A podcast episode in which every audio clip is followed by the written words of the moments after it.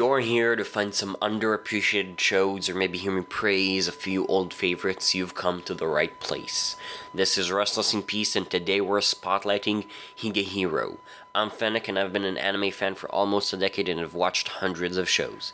Don't forget to like, subscribe, and share with friends.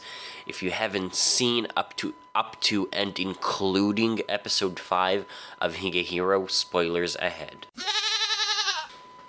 Higehiro is about a working man, Yoshida-san, that is fresh from a rejection and that meets a teenage girl on the street on his way home.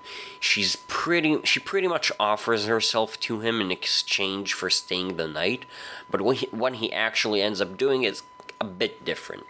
Yes, he takes her home, but he doesn't sleep with her. He, instead, he gives her a bed and a safe place where she can call home. And you know, he kind of just aims to set her straight by increasing her self worth and getting her ready, as ready as possible for eventually moving out. I think that's also really important that he brought her in with the intention of her eventually moving out. And you know, like, he, he just wants her to make it on her own properly. The thing is, this is a romance anime, and, and Yoshida-san is a very dense protagonist. Now, I get that a lot of people get really triggered with dense main characters, but I have to say first from first-hand experience that you can actually be that dense. And it's not like people that are that dense don't notice that ex-girl might like them. It's like, kind of like they disqualify disqualify the possibility of that girl liking them. The thought might cross their mind like, you know, does she maybe like me? But the very next thought will always be, nah, there's no way someone like her would like someone like me. Like I'm living breathe a living breathing example that this actually exists. After all, like my first girlfriend, she had a crush on me for like three years before I noticed, and like there were a lot of signs like it's it, it, I was kind of stupid and like a similar a similar thing happened with my third girlfriend only that I mean that time it was 1 year instead of 3 so yeah people can be that dense True, it's usually over exaggerated in most anime, but in this one it's actually very realistic again from first hand experience. And Yoshida san is definitely a really good guy, but like, you know, that's kind of also the problem. He's very reliable, kind of, he's kind. You know, he's not handsome, but he's good looking. He's a very bad liar, and he has defined principles, lines that he won't cross. And if you combine all that kind of just being financially stable, it becomes kind of pretty understand understandable why some of the women around him would would develop feelings for him. But there's like there's a very big problem here, and we're okay. Okay, let's go over the three main love interests in the show. First is Sayu, the teen who's staying with the Yoshida-san. She likes him, but he won't reciprocate her feelings. Like, he straight up tells her that he's not interested in minors and that if she tries to seduce him, he'll kick her out. Now, what happens with that is that now he's the one guy who didn't take advantage of her, so she likes him even more.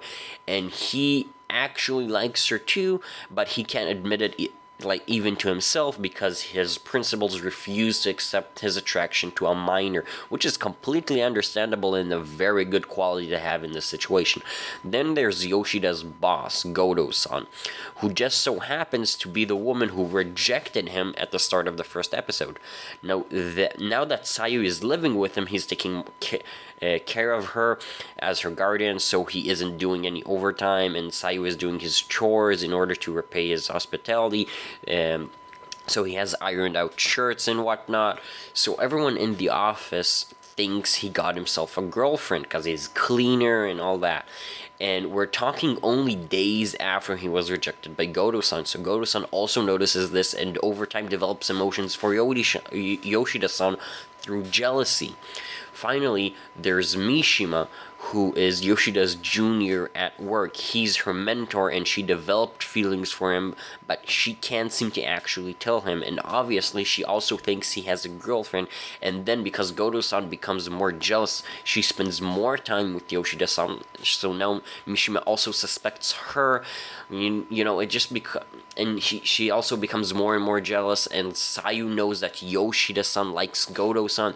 So Feelings are also being affected by jealousy, and suddenly we're in a spider web, a spider web of unhealthy relationships.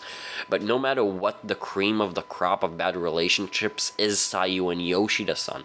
Sayu is obviously the main love interest, so we can co- very comfortably say that Yoshida-san is going to end up with her, and that's a big problem. I'm not even talking about the age difference and legal issues. I'm talking about the fact that by setting her straight, as Yoshida-san describes it, he is basically, at least to an ex- eh, to an extent molding Sayu's personality. So let's say they become a couple. That means that Yoshida-san is suddenly in a situation where he is basically dating a personality that he created and developed. Of course, only to a certain extent, but still, I'm pretty sure he's gonna end up doing some fine work on that front. And there is nothing wrong with him guiding her like that like until you get to the point where they're actually dating because that means Yoshida-san is designing his girlfriend in a way and that's a very unhealthy relationship for both of them.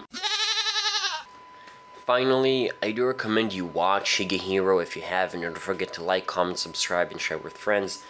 You know, Higehiro, like, usually uh, like let's say with the wonder egg priority episode i talked about it after three episodes because you know i took me time to make sure it's actually a show that i want to recommend you guys.